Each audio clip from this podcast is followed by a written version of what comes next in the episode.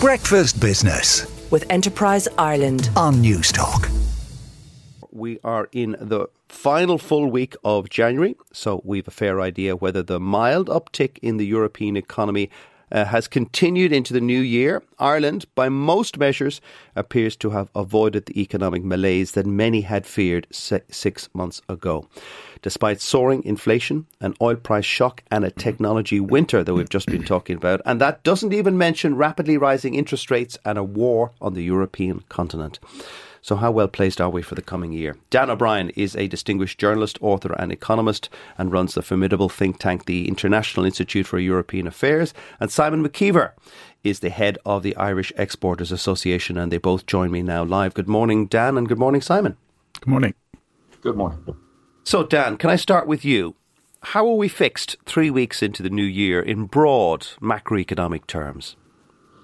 We are so much better than we were just three months ago, Joe. Um, there was never a time in, in my lifetime as an economist where things looked as uncertain in terms of there could have been a reasonable outcome three months ago for this year, for the early months of this year and into the rest of this year, or there could have been a really, really bad recession. All those things you listed were headwinds for the economy that could have tilted us and the rest of Europe into a very deep recession. What's now looking much more less likely is a recession the remarkable resilience of the European and Irish economies suggests that we've come through all of those shocks.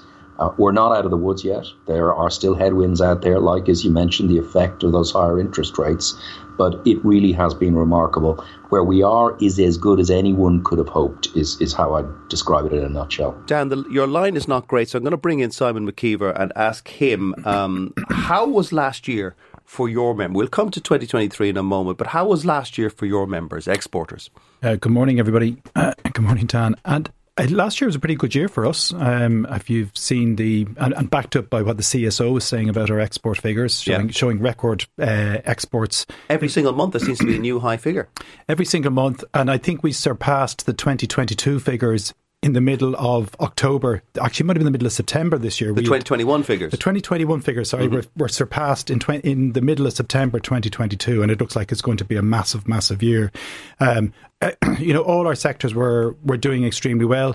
I'd agree with what Dan was saying there a second ago. By the way, that um, in terms of you know, listening to what our members saying and looking as we were going into Christmas, I have to say I was pretty downbeat about what we were going to see in this year in 2023. Mm-hmm. Um, but I, I, definitely don't think that that's going to be as bad as we initially as we had initially thought. You know, inflation looks like it's peaking, interest rates it, that looks like it's going to tail off.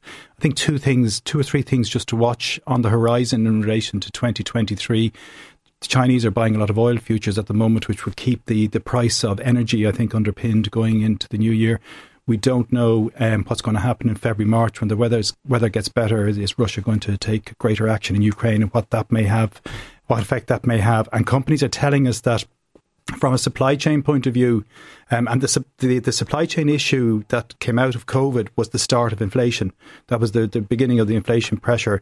And what companies are telling us that whereas whereas last year it was a bit of everything that was clogged up and delayed, and they were able to kind of balance things and move things around what companies are beginning to tell us this year that there's three or four or five very critical components, particularly around electronics, um, that they they're having difficulty seeing um, into the second half of this year. So they're saying the first six months of this year, such as um, any anything that goes in, anything of an electrical electrical component that goes into boards and things like that that goes into making a finished finished manufacturing good. Mm-hmm. Uh, companies are saying we're having problems, um, you know, foreseeing when we might be able to get them in. Ah, so so the supply chain issue issues are continuing. Oh, completely. Yeah, com- completely. The supply chain ch- uh, issues do.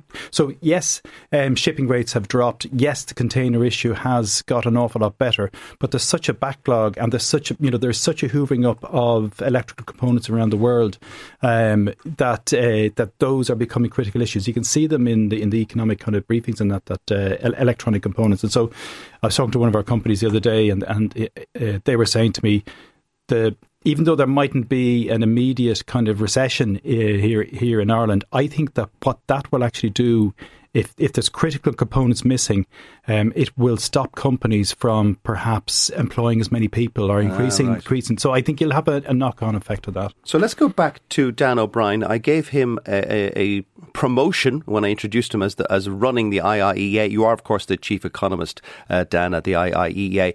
Are you getting a sense that this supply chain issue, which we thought was behind us, is going to persevere this year as well? Yes, and one of the reasons for that is because demand has actually been stronger than we anticipated. Don't forget, if we'd had a recession, there would have been less demand. But the fact that the European and indeed the world economy and the Chinese economy, given that it's opening up very quickly and more uh, more quickly than anyone had expected, that that increases demand, and stronger demand means more demand for everything, uh, including those those electrical components that, that, that we were just talking about now. Um, so in some ways, it's it's it's part of a problem of success. Just as you know, I'm talking to, to, to, to companies, and many companies are saying it's not just the supply of components that they're having a difficulty with; it's the supply of people. Now, when businesses and managers are saying that one of their big problems is not being able to get enough people, that's usually a good sign for the economy in the sense that you've got lots of demand for, for employment and you're not going into a recessionary period. In fact, quite the reverse. So for th- those, all those things are actually uh, signs of strength rather than weaknesses, I would say. And it's not just skilled labour that there are shortages in, is it, Dan? Uh, it's, it's low skill and very skilled people as well, which is causing the malaise. And you can see that, you know, uh, across the board when you, you, you look, uh, go out to eat or go out for a drink, that the number of, of establishments looking for staff is, is, uh, is unusually high. So it's, it's, you know, having a labor market shortage, I'd say is a pretty good problem overall to have because it's a sign, uh, that the economy is, is, is resilient and, uh, the prospects of higher unemployment, which nobody wants, uh, are receding. Okay, stay with us, Simon McKeever and Dan O'Brien. We'll be back in a moment asking about uh, about further issues that Ireland and Europe will face in the coming year or so. Breakfast Business with Enterprise Ireland on Newstalk.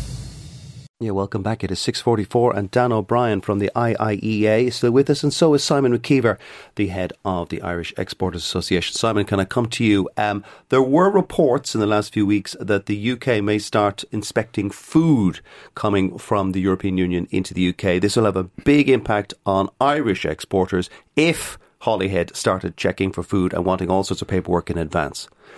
May not happen this year, we're now hearing. I personally don't believe it's going to happen this year, and possibly even not next year, because um, you know Britain is not ready to to to bring those import controls in.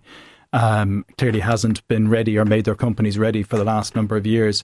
So I, we don't see that happening um, in the near term. If it, if it were to happen, and I, my view and the view, our house view is that it isn't going to happen, and we at all. No, no. In, in, in the near term, we okay. don't we don't see that happening. I don't think it's going to happen this year. Uh, if if it does, and so and, and when it does, and if it does, say next year or the year after, you know, we will do our, our damnedest as we did as we did collectively as a country to make sure the companies are ready for whatever uh, border controls that might be put in place. And that means, you know, information webinars, working with other organizations to make sure that companies know how to, to get ready and how to implement that, training courses. I mean, for instance, all the training. We're one of the main training course, training organisations for customs courses in Ireland. Um, we prepared all those courses back in 2017. Um, wow. So as as a country, we were actually very well prepared for, for Brexit. Whereas the implementing country, the country that decided to in, in introduce these new not rules, ready at all. Not ready at all. Dan, uh, uh, the UK is, is in, in some sort of malaise. I just wonder whether the worst of it might be over now or whether it's going to drag on for months, if not longer. Yeah, well, certainly the UK has had a number of additional headwinds, particularly as, as, as you were just discussing there around Brexit. Um, so the UK economy has it has certainly has its troubles. I think a lot of the, the, the discussion around the UK is a bit exaggerated. It's going through many of the same things like an energy shock as other as other economies are. Um, so certainly it has its problems. This whole issue of Brexit actually being implemented is going to have an impact uh, over time. Whenever that happens, as Simon says, it's not not it's unlikely to happen this year, where Irish exporters would be hit with new trade frictions getting into the UK market. Um, but that said, uh, those things are coming down the line. Um, there are issues for the UK. There's a potential trade war if we don't get a deal on the protocol. Again, I think the chances of that have receded, but th- there there are issues for the UK economy. Uh, I don't think it's as catastrophic as is as often said, uh, but I'm not sure they're going to come out of the malaise soon because Brexit is a process rather than just an event. Simon. Uh, look, I, I, completely agree um, with Dan. It seems to be the differentiating factor that, that they have is that they haven't realised Brexit. And I mean, realise as in done anything about it, really kind of getting ready for it. Um, you know, there's um, there's there was figures out there last week that the UK export and import the export and imports in and out of the UK to the European Union they've gone back to pre um, Brexit levels, but they haven't grown um, by the 20% or so that other countries have grown in their trade. Despite a fall in the value of sterling. Absolutely. Yeah, they haven't they haven't actually grown. So they've just kind of stayed static. So the bit in the in the UK economy that they haven't uh, really dealt with is what because they're dealing with the same problems that all the other countries are, but they haven't really um, they haven't really dealt with Brexit. And there's what, what's really beginning to worry me, I have to say, um, is that Britain remains a really important market for us. Mm-hmm. Uh, very very important market for us. But our members are say a lot of them are are saying, I've completely hedged my exposure against sterling for the next year, and I'm I'm really concerned about whether I will continue to invest in the UK. And are people bypassing the land bridge to get to continental Europe? Are people genuinely oh, using yeah. Rosslare? Oh, absolutely, yeah, absolutely. Um, you know, the the amount of freight that is coming through on Roro through Rosslare is, um, I believe, it's now one in three trucks coming into Ireland um, from the continent are coming via uh, the via Rosslare and directly into into Dublin, whereas it used to be one in six. So uh, absolutely, and you can see that in the in the supply chain figures. So you look at you look at Germany versus Britain and what's happened with our trade with that. Um, if I I'll tell you an anecdotal story. A, a, company member of ours makes things and um, bit of the sub assembly of that. So it would, ha- it would have electrical and um, uh, metal fabrication in it.